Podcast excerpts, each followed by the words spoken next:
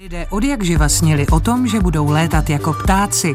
A od jak živa si také kladli otázku, jak na to. Jedni skákali z věží a mávali přitom napodobeninou křídel, jiní se snažili vynést do vzduchu pomocí draků nebo si jen snášet prostřednictvím padáků.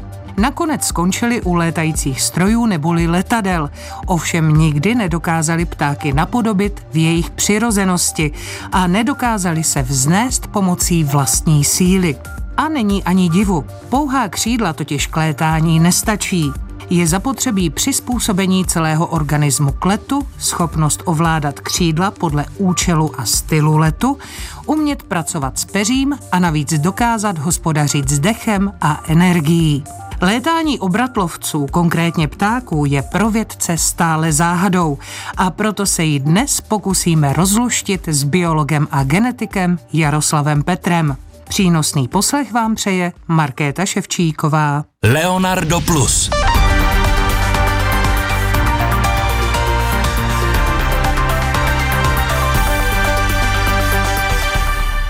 Tak milí posluchači, my vás zdravíme spolu s biologem a genetikem profesorem Jaroslavem Petrem. Dobrý den. Dobrý den. Z jednoho z jeho pracovišť nacházíme se v Praze u Hříněvsi ve výzkumném ústavu živočišné výroby, ale dnes se budeme bavit o obratlovcích, které vy tady asi úplně neskoumáte, nebo ano, pane profesore? Jo, tak drubež se tady vždycky zkoumala, protože dvě třetiny veškerého pozemského ptactva je drubež domácí chovaná. Jenom třetina od brabců až eh, po pštrosy, eh, tučňáky a já nevím, albatrosy, všecko, tak to je jenom třetina. Kdybychom to dali všechno na hromadu a zvážili jsme to. Takže tý drubeže je dneska na světě v obrovském množství a jsme z toho živí. No, my dnes ale nebudeme mluvit ani tak o drůbeži, ačkoliv o té možná také. Nýbrž o ptácích volně létajících. A co činí ptáka ptákem, jsou především křídla. A na těch křídlech je samozřejmě peří. Vždycky se říká, že člověka po řeči ptáka po peří, takže peří bylo vždycky braný vlastně, že to je ten ptačí vynález, kterým se ti ptáci dostali do vzduchu. No a je skutečně, my vlastně vůbec nevíme, jak peří vzniklo, nebo víme to? No, v poslední době jsou tam eh, zajímavé věci. Můžeme si to demonstrovat na Jurském parku. Když vyšel v roce 1990 román Jurský park od eh, Michaela Crichtona, tak tam byli dinosauři šupinatý. Ale když to v roce 93 Spielberg točil ten první Jurský park, tak tam už se spekulovalo, jestli náhodou by neměli být mírně opeřený. Spielberg spekuloval o tom, že by Tyrannosaurus mohl mít malá pírka a zlý jazykové tvrdí, že by se tak zkomplikovala hlavně prodražila animace počítačová, že mu nechali ty šupiny.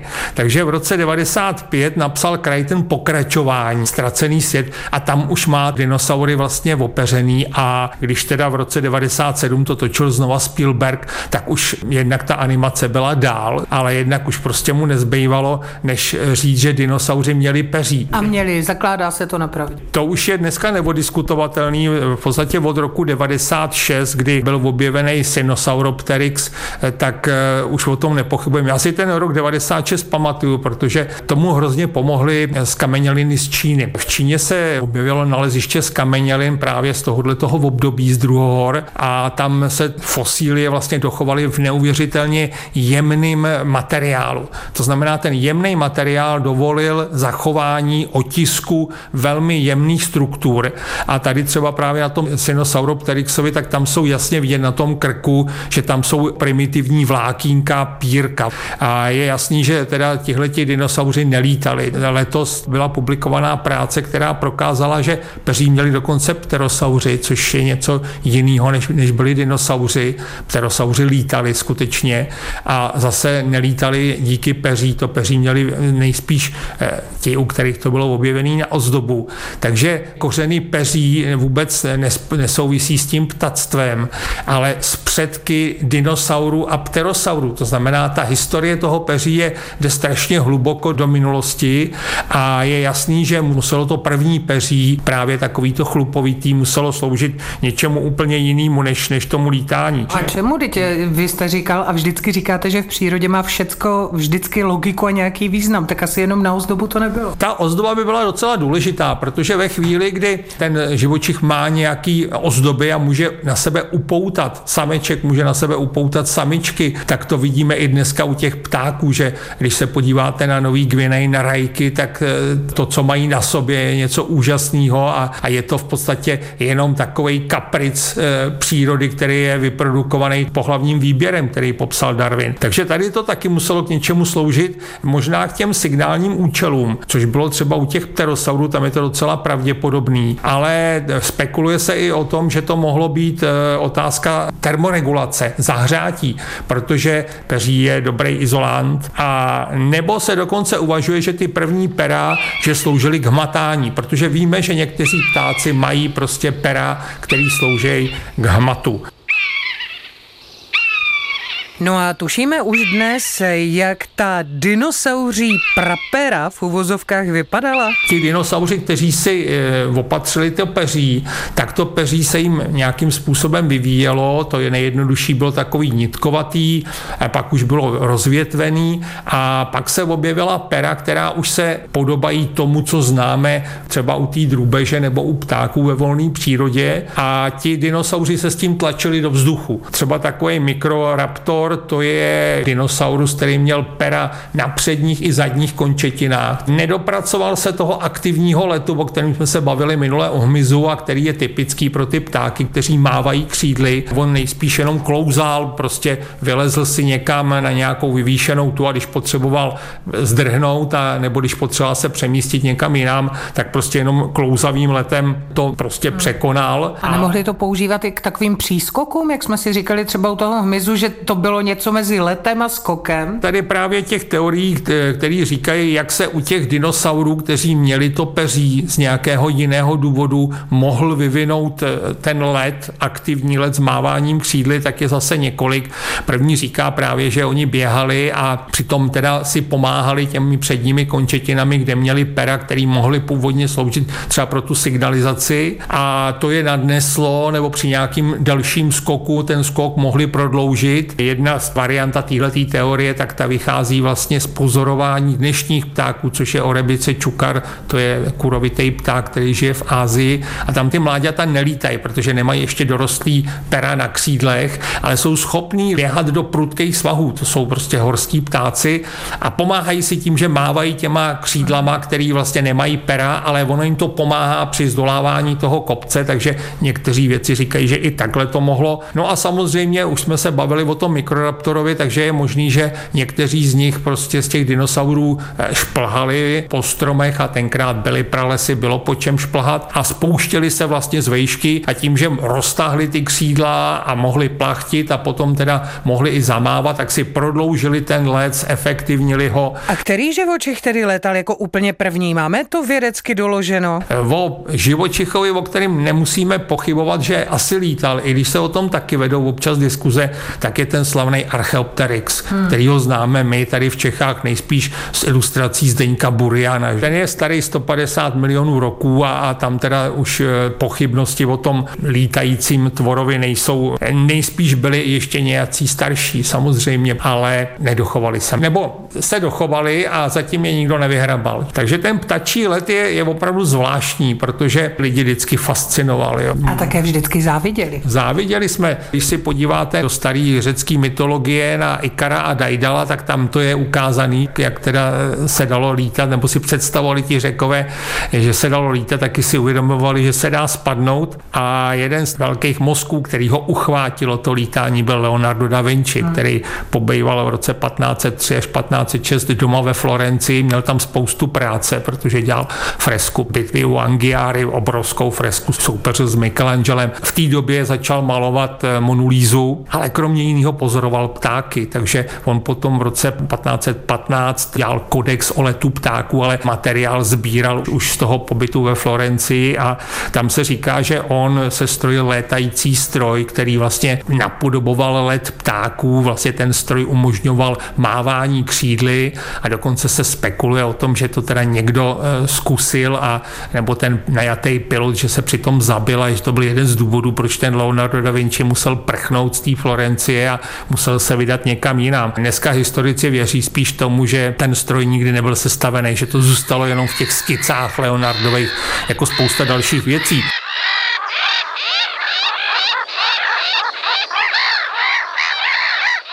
No ale ta touha postavit létající stroj z křídly lidstvo nikdy neopustila.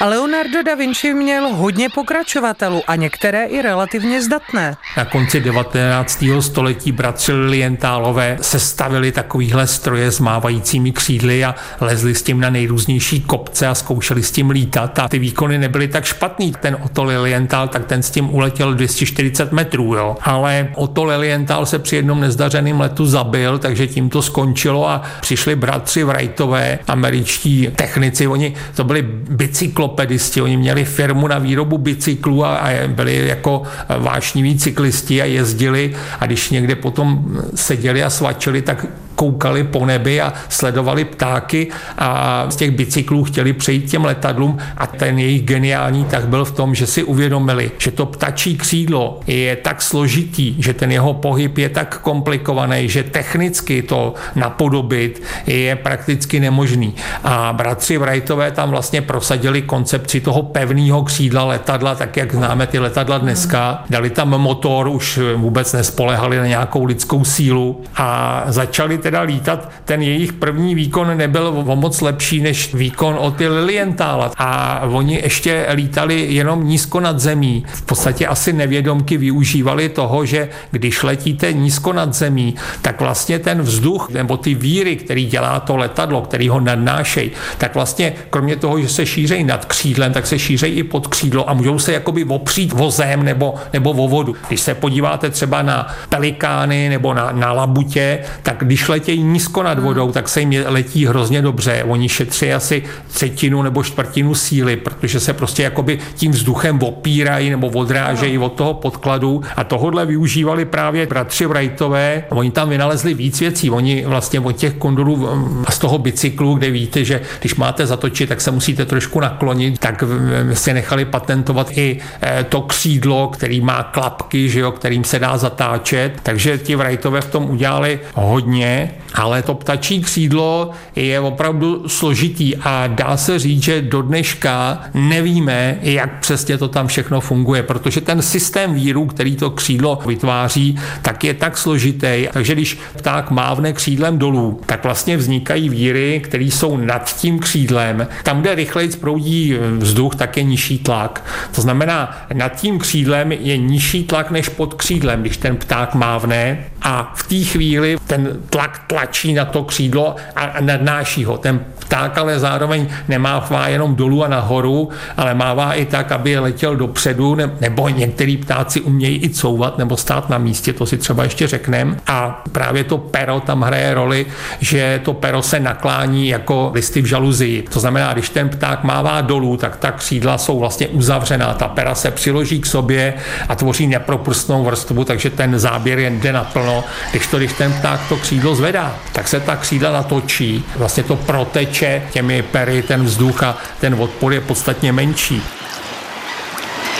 No, vy jste tady, pane profesore, zmínil ty ptáky, kteří jsou schopni v letu stát. Tak já bych se možná k tomu vrátila, protože ten styl nebo ta strategie toho létajícího pohybu je docela odlišná. Jak to tedy dělají kolibříci? Tady se vrátíme k hmyzu, protože kolibříci, kteří sajou nektar z květů a vlastně opilují ty květy a jsou konkurenti včel a čemeláků a, a motýlů další, dalšího hmyzu, který to taky umí ten let na místě místě, tak lítají na místě díky tomu, že ten pohyb křídel mají stejný jako hmyz. My jsme si říkali minule, že ten hmyz vlastně pohybuje těmi křídly v takový ležatý osmičce. A přesně tohle to umí ten kolibřík a může tedy nejenom letět dopředu, může stát na místě a může i couvat. Myslelo se vždycky, že to couvání, že je pro něj složitější než let dopředu, ale není to pravda.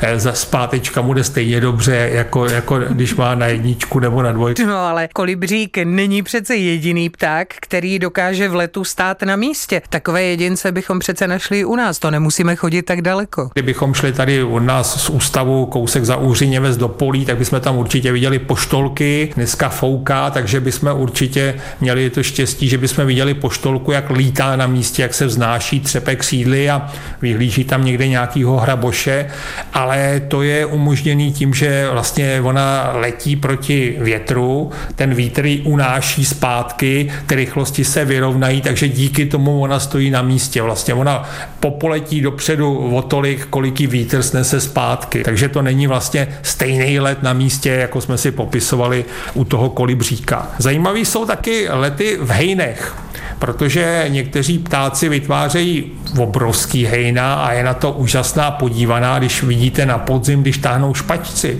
tak eh, v některých místech, jako jsou třeba některé mokřady v Dánsku, tak tam se ti ptáci na nějakou dobu zastaví v těch mokřadech, nocují tam v rákosinách a na stromech a tam jich může být několik milionů. A zajímavý je, že vlastně oni teda celý den někde lítají, schánějí potravu a na večer se vracejí do toho nocležiště a tam teda, než usednou, tak třeba tři čtvrtě hodiny to hejno kolotá ve vzduchu, prostě tam víří a je to úžasná podívaná a ty ptáci tam vlastně jako manévrují, dělají zatáčky a přitom nevidíte, že by se srazili. Jo. Takže dokonce jeden britský ornitolog, který se jmenoval Seles, tak ten eh, tvrdil, že tam musí fungovat telepatie, že vlastně ti, ti špačci si čtou myšlenky, jak, jak se bude eh, teďka zrovna zahejbat. No je to telepatie? No telepatie to není, to, to víme my dneska, protože eh, se dá, vlastně to hejno se dá nafilmovat, takže vidíte, co se tam skutečně děje. A z té analýzy je jasný, že třeba ten pták si hlídá maximálně šest ptáků, který jsou kolem něj. Je to asi jako když jedete na dálnici ve více proudým provozu, tak taky vás nezajímá, co dělá nákladák 100 metrů za váma a dodávka 200 metrů před váma, zajímá vás šofér před váma a vedle vás a za váma, že jo. To je podobný, akorát, že jsme v trojrozměrném prostoru, takže ho ještě zajímá, kdo je pod ním a kdo je na ním a co tam dělají. A vlastně oni se řídějí pohybem těch svých sousedů. Na čele toho hejna jsou ptáci, který určují, že teď zahneme tady. Ty jsou ty první, který změní ten směr, ale ta změna toho směru proběhne tak rychle, že nám přijde, že prostě to je na povel, že všichni najednou zahnuli. Takže to znamená, že nestačí jenom si vyrobit kopii toho křídla a navléct si na sebe. Že ta mechanika toho pohybu je složitá a nestačí jenom jak si mávat nějakou napodobeninu. V žádném případě. Podívejte, když ten pták letí, jak je schopný manévrovat. Prostě to jsou blesku rychlý obraty a samozřejmě, že ten organismus toho ptáka je postavený vlastně evolucí tak, aby dokonale lítal. To znamená, on musí být lehoučkej. Řada těch kostí je dutá. Zároveň ale musí být pevný. Když se podíváte na hrudní kost těch ptáků, kteří opravdu lítají, tak je tam ten mohutný hřeben, na který se upínají ty prstní lítací svaly a to teda ošizený být nemůže na materiálu. Když se podíváte na takovou fregatku, což jsou ptáci, kteří jsou opravdu vynikající leci a jsou to mořští ptáci, tak když dáte na jednu hromadu peří z té fregatky a na druhou stranu kosti, tak to peří je těžší. A na to jsem se právě chtěla zeptat, tak to je konstruována tedy kostra většiny ptáků, že je velmi silná, především ta hrudní kost a ty ostatní jsou lehké a duté? I další kosti nesou samozřejmě třeba kosti, které jsou v tom křídle, můžou být dutý, ale jsou velmi pevný a jsou, jsou teda solidně stavěný. Ale samozřejmě, že všichni ptáci tohle to nemají. Máme tady skupinu ptáků, která nelítá. To jsou tučňáci, pštrosy, kiviové a další. To je skupina ptáků, která vlastně využila na konci druhohor toho, že zmizeli dinosauři. Ten let eh, těch prvních ptáků byl výhodný i z toho, že, že mohl ten pták frnknout, když teda ho chtěl nějaký dinosaurus sežrat. Ale ve chvíli, kdy máte dinosaury prostě pryč, že jo, z jakýhokoliv důvodu, ať to bylo kvůli sopečné činnosti nebo srážce země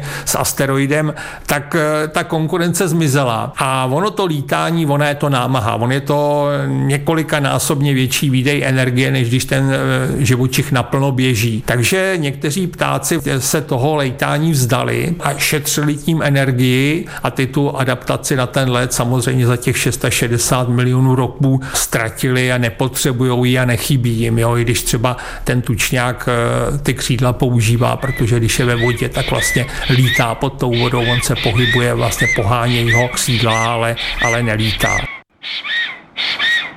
Ano, tak a pojďme zpátky k těm, co létají a mohli bychom si asi říct také, jak to dělají. Vy už jste popisoval, že ta mechanika toho letu je neuvěřitelně složitá, že se tam naklápí jednotlivá ta brka jako žaluzie, tak eh, to je velmi namáhavá činnost a divím se, že to třeba i malí ptáci přežijí. No tak ono u těch ptáků, který opravdu jsou dobrý letci, tak třeba ta svalovina prstní, která pohání to křídlo, tak to je třetina živých hmotnosti toho ptáka. Některý ptáci mají takzvaný rychlý svalový vlákna, to jsou svalový vlákna, který pomáhají sprinterům těm vynikajícím výkonům. A to jsou třeba bažanti. Bažant když vzletí, tak to je fofr.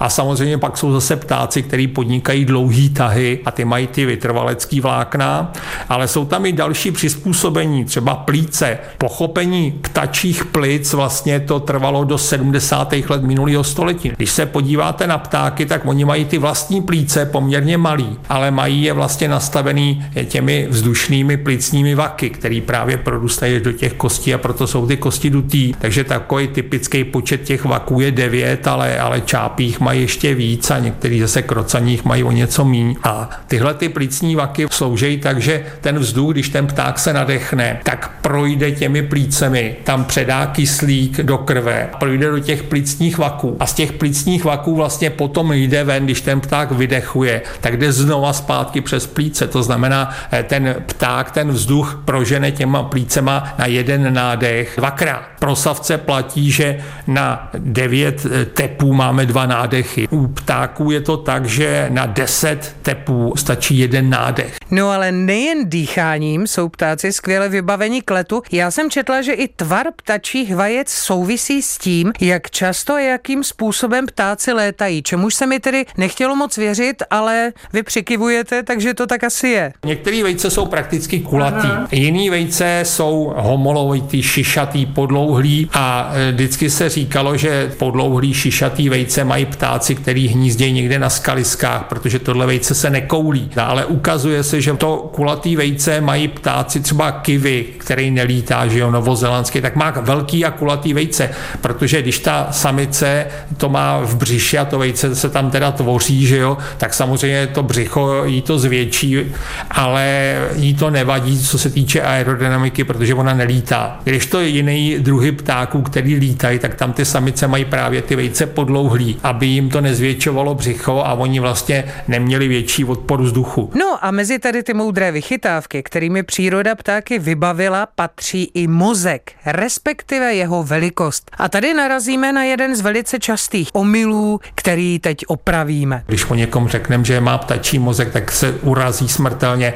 Měl by být pišnej, protože ten ptačí mozek je neuvěřitelně výkonný. Máme spoustu e, velmi chytrých některých ptáků, jako jsou papoušci, krkavci. Vrána kaledonská je, je ptačí Einstein, sojky si pamatují tisíc skrýší a tak dále a tak dále. A on je ten mozek malý, ale on je výkonný, protože ty nervové buňky jsou tam strašně namačkaný. Vlastně čtyřikrát zahuštěnější než v tom našem savčím mozku. Takže se do toho mozku na malý prostor vejde víc těch neuronů, to je jedna úspora.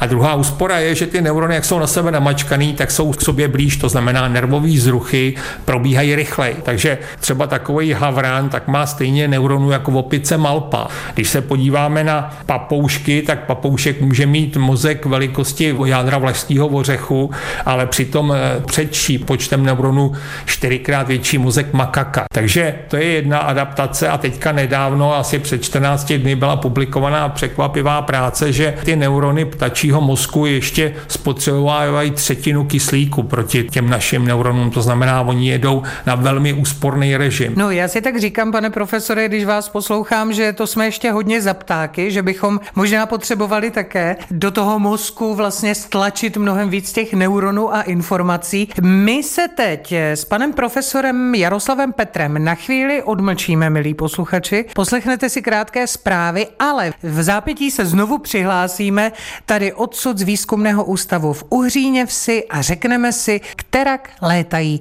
ptáci.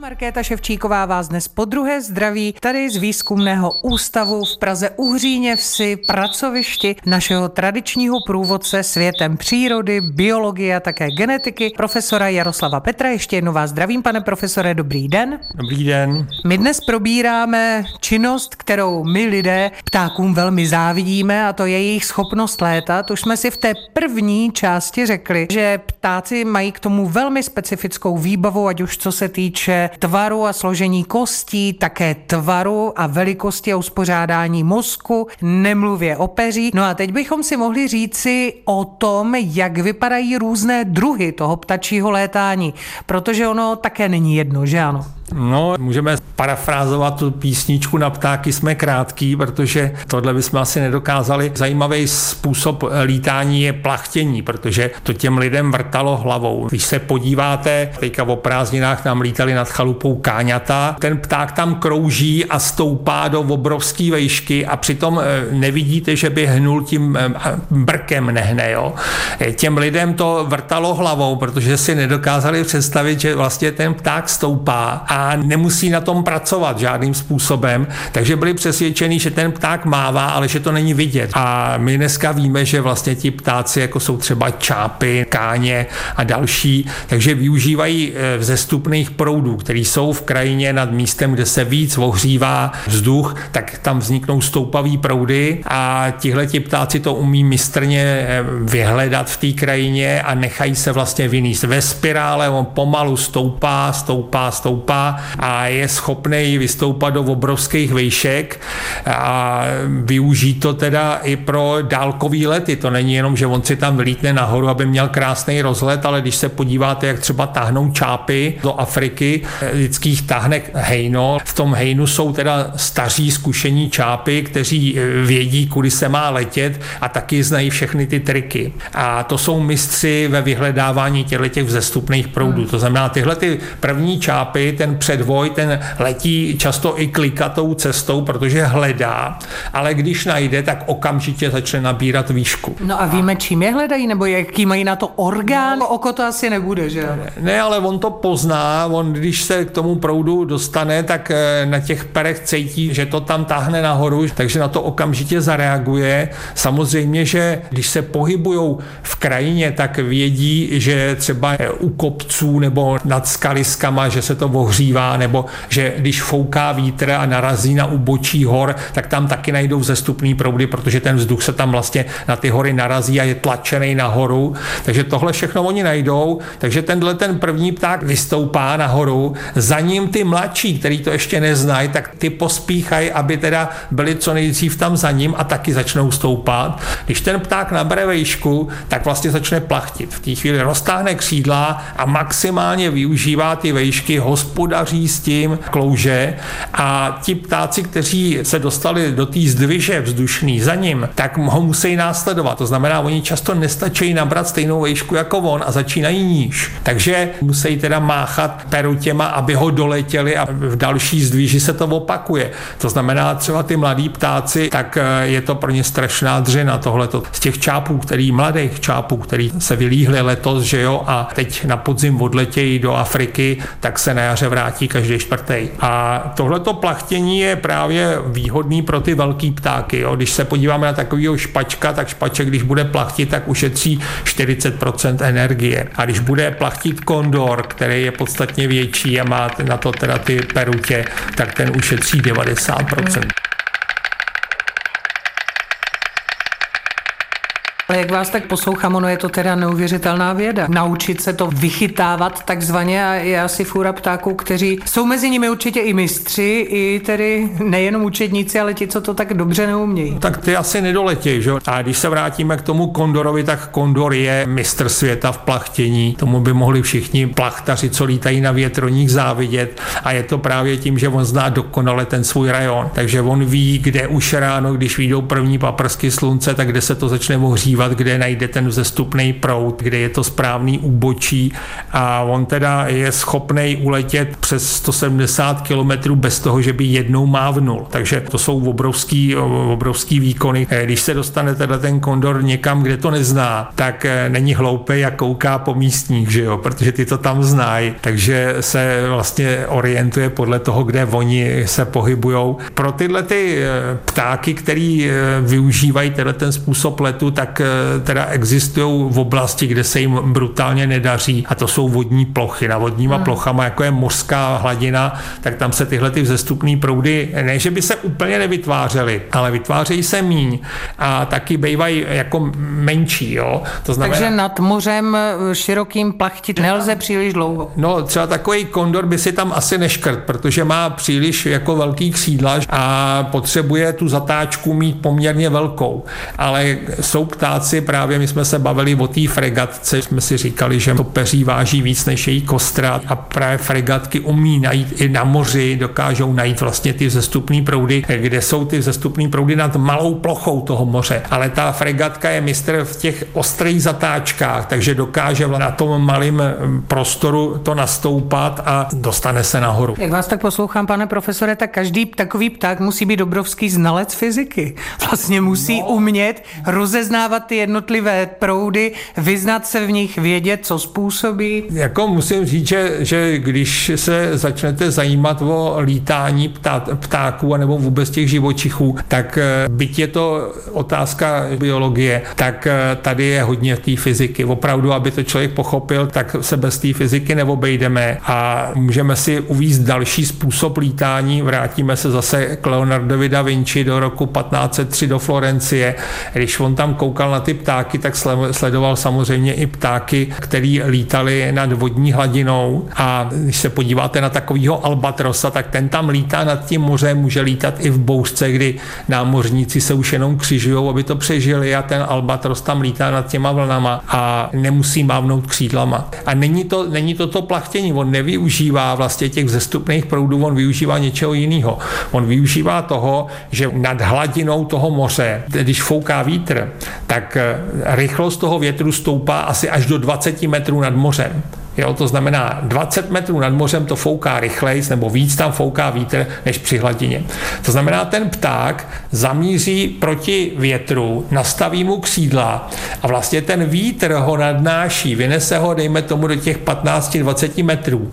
Tam on udělá tu otočku, teďka vlastně nabral tu vejšku, kterou čápy nabírají v tom zestupném vzdušném proudu a teďka může klouzat. A klouzne až k té hladině a tam udělá znova otočku proti větru a zase stoupá. A takhle je ten pták schopný vlastně urazit v obrovské vzdálenosti. U těch albatrosů je to tak, že oni tam mají zvláštně uspořádaný šlachy, takže on, když roztáhne ty křídla, tak se mu to tam jakoby zaklapne. Takže on ani nemusí ty křídla držet natažený. A právě tohleto se připisovalo Lordu Kelvinovi, který eh, dostal Nobelovu cenu za objev argonu a tento popsal v časopise Nature v roce 1883, ale eh, právě v tom kodexu o letu ptáků Leonarda da Vinciho je to vysvětlený taky takhle.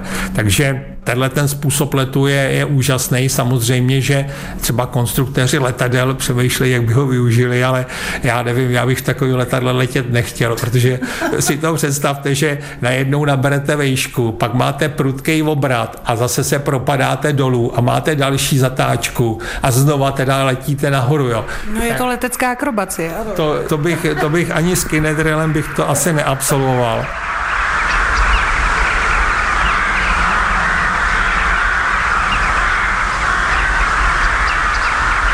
No a my budeme pokračovat samozřejmě v tom opravování obecně oblíbených omylů, jak už jsem říkala v té první části, takže bychom si měli říci něco i o ptačích rekordech. A můžeme se bavit o délkách letu, výškách letu.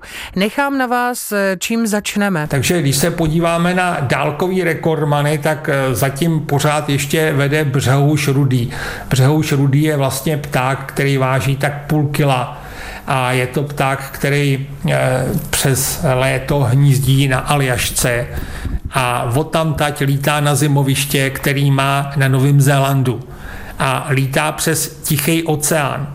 Tichý oceán, eh, když se díváme na mapě nebo na, na, na globusu, tak ono to nevypadá, jo? ale do Tichého oceánu byste naskládala všechny pevniny a ještě by vám tam zbyly kousky volného moře. To je obrovská plocha, kde ten pták nemá, kde by si sednul, kde by si odpočinul. A on to taky letí nonstop. To znamená, ten břehouš letí Aljaška, Nový Zéland nonstop, takže zase se ty ptáci vybavějí takovým tím snímačem. Víme, že si nikde nesedli, že prostě celou dobu pracovali křídly. Takže ten nejrychlejší uletěl 12 000 kilometrů za 8 dní. Ten pták 8 dní mává křídly, letí, nejí, nepije, prostě jenom letí. Jo. A nejdelší let, který tam byl, tak ten trval teda 10 dní a ten pták uletěl 13 000 kilometrů non-stop. Jo, takže... A přežijí to ti ptáci potom, teda to je, to je neuvěřitelné. To je, to je právě zajímavý, ten pták samozřejmě na to musí být připravený. To jako nemůže si e, lajsnout z fleku, vylítnout, on se vykrmí. Nabere sádlo, když to tak řekneme. E, kdyby šel tady k lékaři na zdravotní prohlídku, tak teda bude mít těžkou obezitu, podezření na diabetes druhého typu, že jo, ohrožení kardiovaskulárními chorobami. Nic z toho tomu Břehoušovi ne, samozřejmě nehrozí hrozí, protože to tam má uložený. A jemu se zvětší srdce, jemu přibyde červených krvinek, aby prostě mohl to tělo okysličit, když, když má ty plíce dvoutaktní, jak jsme si říkali, že jo, předtím. Tohle to všechno tam hraje svoji roli. Na druhou stranu některé orgány mu atrofují, třeba trávící trakt, on nebude celou cestu nic žrát, že jo, tak mu trávící trakt mu atrofuje. A to dokáže ta příroda takto rychle zařídit, že opravdu těsně před tím letem, aby neměl hlad. Takže se ten žaludek smrští tak, že vlastně žádnou potřebu jíst nemá? On se nesmrští, on, on se zmenší, ne, ne tím, že by se smrsknul, ale prostě ubyde té tkáně. Jo? Ta tkáň mhm. vlastně zmizí, ta, ta se rozpustí, ta, ta se uloží někde v živinách v tom organismu. Takže ten pták potom, když letí, tak eh, speciálně ten břehouš, tak za hodinu vlastně z toho tuku, který má, tak spálí 4 desetiny procenta. On spaluje ten tuk s desetkrát vyšší účinností, než když my schazujeme ty nadbytečný kila, tak má desetkrát vyšší účinnost. To bychom potřebovali, pane profesore, od něho tady tu schopnost. to líbilo. Eh, on kdyby tohle to neměl, tyhle ty adaptace všechny, tak za čtyři dny je mrtvej.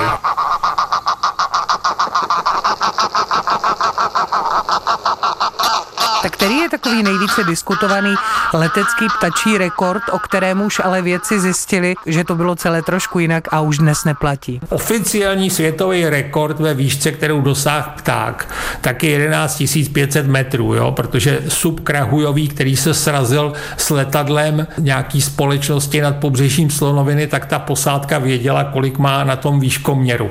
Tam není ale jistý, jestli ten pták se tam dostal dobrovolně, protože někdy jsou ty vzestupné proudy tak silný, to vědí i plachtaři, že když se dostanete do těchto těch opravdu silných zestupných proudů, tak i když nechcete stoupat tak vysoko, tak vás to tam prostě zavleče. Takže my nevíme, jestli ten eh, subkrahujový eh, tam nebyl zavlečen náhodou. Takže eh, to se bralo, že to je takový pochybný a hodně dlouho byl vlastně oficiálním rekordmanem ve výškovém letu byly husy indický. Husy indický vlastně hnízdějí v Tibetu, a zimují v Indii. To znamená, do cesty se jim dvakrát za rok postaví Himálaj. Takže tam byly pozorování horolezců, kteří byli na těch expedicích, že jo, tak někteří říkali, že viděli letět tyhle ty indické husy nad vrcholkem Mount Everestu. Mount Everest je 8845 metrů nebo kolik, takže to, je, to, to musí letět ve výšce 9 kilometrů. Takže tohle to bylo braný jako oficiální rekord, než se technika vylepšila a bylo možné i těm husám vlastně dát ten přístroj na sledování. A pak pak se zjistilo, že ta husa indická nejvyšší výšky, který dosáhla, tak je 7300 metrů. A že ty husy nejsou tak hloupí, aby lítali přes vrcholek Mount Everestu, když můžou prolítnout někde přes nějaký vysokohorský průsmyk, kde to je podstatně nižší, kde i toho vzduchu je, je nebo kyslíku v tom vzduchu je, je prostě víc na to nadechnutí. To není jenom, že je tam zima nebo, nebo že to je vejška. Takže to byly bajky těch horolezců? Že tak, si to vymýšleli nebo Fata orgán a viděli něco jiného? Ono se v tom horském vzduchu těžko odhaduje výška a vzdálenost. Taky si musíme uvědomit, že ten horolezec tam taky dýchá ten řídký vzduch a že ten mozek tam úplně nepracuje. Jedno to svědectví eh, z výpravy na Velehoru Makalu, tak bylo to, že ten horolezec v noci měl dojem, že slyší přelétat husy nad vrcholkem té Velehory, takže Bůh ví, co slyšel a Bůh ví, odkud to šlo. Takže ty husy indický to nejsou, ale eh, teďka se ukázalo, že vlastně světovým rekordmanem je bekasina větší. Bekasina, do který bychom to neřekli, tak vlastně... Ten vodní pták, ten, ten který ano. chodí v mokřadní tedy, ne vodní, ale mokřadní, bekasina. Slukovitý pták, tak eh, tihleti ptáci vlastně podnikají taky každoroční tahy a oni lítají v jiný vejšce ve dne a v jiný vejšce lítají v noci. Takže když letí v noci, tak letí tak 2000 metrů nad zemí. Ale přes den stoupá mnohem vejš a, a běžně lítají eh, kolem 6000 metrů nad zemí. A rekord, co byl tý Bekasině naměřený, tak je 8700 metrů. To na Mount Everest nestačí, hmm. ale když se podíváme, že ta K2, ta, ta druhá nejvyšší hora světa má 8600 a něco málo, tak eh, vlastně tuhle tu K2 by, by ta Bekasina přeletěla, ona tam nelítá, že do Himalájí. A důvod, proč tyhle ptáci eh, lítají takhle vysoko, je zřejmě teplo protože ten pták při tom letu vydává obrovské množství energie a zahřívá se. A on by se mohl lehko přehřát. To znamená, přes noc, když je chladnějc, tak sletí dolů a udržuje si tu teplotu. Ve dne, zvlášť když mají ti ptáci třeba přeletět něco jako je Sahara, tak prostě tam pravidelně prostě lítají nahoru a dostávají se do toho chladnějšího vzduchu v těch eh, vyšších výškách. Když se podíváme na rychlostní rekordy, tak v Německu zbudil velkou pozornost holub, který byl eh, zachycený radarem na křižovatce eh, při rychlosti 45 km, což byla překročená nejvyšší povolená rychlost a ještě teda letěl na červenou, takže málem ho to stálo pokutu, ale neměl dopravní značku, tak, tak to dobře dobře dopadlo, ale když se podíváme na eh, holuby, tak eh, jsou eh, údaje o tom, že holuby překonaly v obrovské vzdálenosti v rekordně krátkých časech, takže v roce 65 byla soutěž poštovních holubů ve Velké Británii a tam teda ten holub letěl průměrnou rychlostí 177 km v hodině. Jo. Je to daný tím, že mu dobře foukal silný vítr. No dobře, ale ne všem holubům fouká dobře silný vítr, tak eh, oni mají nějakou speciální dispozici na tady ty rychlostní úspěšné lety? Když se dají těm ptákům ty GPSky a sleduje se to opravdu za podmínek, kdyby platili i lehkoatletické rekordy, kdy nefouká více jak 2 metry za sekundu, tak ten holub lítá něco málo přes 80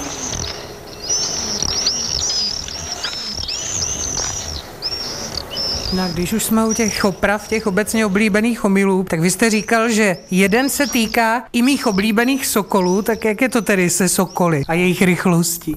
Sokol eh, je asi živočich, který se pohybuje nejvyšší rychlostí, ale zase bychom mu neměli jako ten rekord úplně s čistým svědomím přiznat, protože on má podporu tentokrát nikoli větru, nedovolenou podporu větru, ale nedovolenou podporu zemské gravitace, protože on při tom střemhlavým letu vlastně si pomáhá volným pádem, takže ty údaje, kolik letí, když padá na tu kořist, tak jsou 300 km v hodině a podobně, no, i 360. Tak radar radarem mu naměřili 185, víc ne. Fakt? Opticky 259 a akcelerometrem, který byl připevněný přímo na tom Sokolovi, tak to bylo 325. Jo.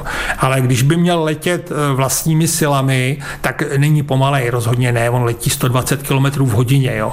ale tu třístovku prostě s vlastními silami eh, jako nevytáhne, takže Dneska se má za to, že nejrychleji lítající pták vlastními silami je Rodis východní. Takže Rodis východní lítá 170.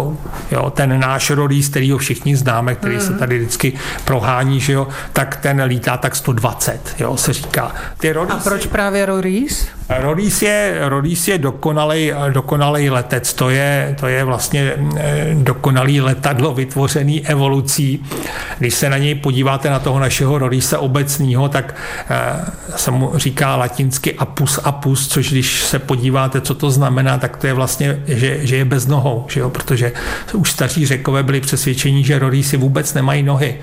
On má ty nožičky tak krátký a on si nikde nesedne, on si sedne maximálně na hnízdě, který má někde na nějakém vyvýšeném místě, aby od tam teď mohl odstartovat, ale jinak on ten život prolítá. Potravu si schání ve vzduchu, materiál pro stavbu hnízda si schání ve vzduchu, vodu má buď z potravy nebo teda z dešťových kapek, asi i spí, to nevíme, ale když se věci eh, nebo cestovatelé dostali třeba do té Afriky a sledovali tam rorísy, který přilítli z Evropy, jich tam bylo velké množství, ale nikde neviděli jako nocoviště těch rorísů. Takže eh, jako sklíčilo podezření, jestli ti rorísy si v té Africe vůbec sednou. Oni tam tráví většinu roku, ten rorís tady stráví vlastně jenom pár měsíců, na přelomu července, srpna už, už odsaď mizí a vrací se do té Afriky.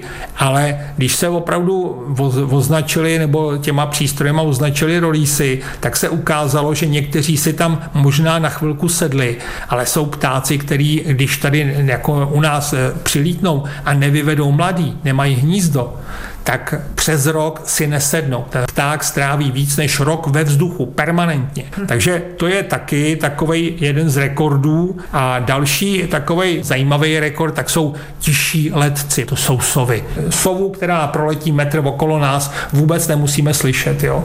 Je to jednak proto, že ten pták by samozřejmě vyplašil tu kořist, což jsou myši, který mají taky výborný sluch. A druhá věc je, že ten pták se sám řídí sluchem. Ta sova má vynikající sluch s vynikající prostorovou orientací. Ona má každý ucho posunutý někam jinam. Jedno má vejš, druhý má níž, jedno má dopředu, druhý má dozadu. A právě z toho, jak je má posunutý a jak s těma ušima slyší ty zvuky, tak si dokáže přesně určit, kde tam již zašramotila. A kdyby jí tam do toho ještě šel šum eh, křídel, tak by tohle o tyhle ty informace přišla. To znamená, ona musí letět naprosto, naprosto potichoučku a to už někdy, já nevím, ve 30. letech minulého století jeden britský konstruktor letadel tohleto studoval, protože letadla taky umějí dělat pěkný bengál, když tam je hlavní bengál z těch motorů. Takže zjišťoval, jak to ta sova má zařízený, že lítá takhle potichoučku. No a je to takovými těmi jemnými, jakoby prachovými peřičky, které tlumí ten zvuk, nebo to má ještě jiný? Jsou tam objevený minimálně čtyři, čtyři mechanismy. První je ten, že na té náběžné hraně toho křídla jsou pera, který vytváří takový hřebík hřebínek. To znamená, ty, ty zuby toho hřebínku rozdělují ten vzduch kolem toho křídla tak, aby krásně klouzal a nedocházelo tam k žádnému víření, který potom vydává ty zvuky. Další je to sametový peří, který vlastně tlumí. Je to taková jako zvuková izolace a na konci toho křídla na druhé straně jsou zase pera, který tam vytvářejí takový měkký třásně. Takže to zase vlastně tlumí ty víry, které vznikají za křídlem, který by tam dělali nějaký rachot a na tom hřebínku, tak tam jsou, když se podíváte pod mikroskopem, ještě šupinky. A i ty šupinky jsou tam důležitý, protože ty zase teda ovlivňují tok toho vzduchu, takže tohle to se využívá třeba pro konstrukci lopatek. Dneska, když jsou ty eh, větrné elektrárny, že jo, tak ono to taky dělá prostě nějaký rámus, většinou jsou to takový hluboký zvuky. A pokud se teda ten okraj těch listů, těchto těch vrtulí bude tvarovat, bude to inspirovat inspirovaný právě třeba tím letím křídlem, ten chod toho může být výrazně tižší.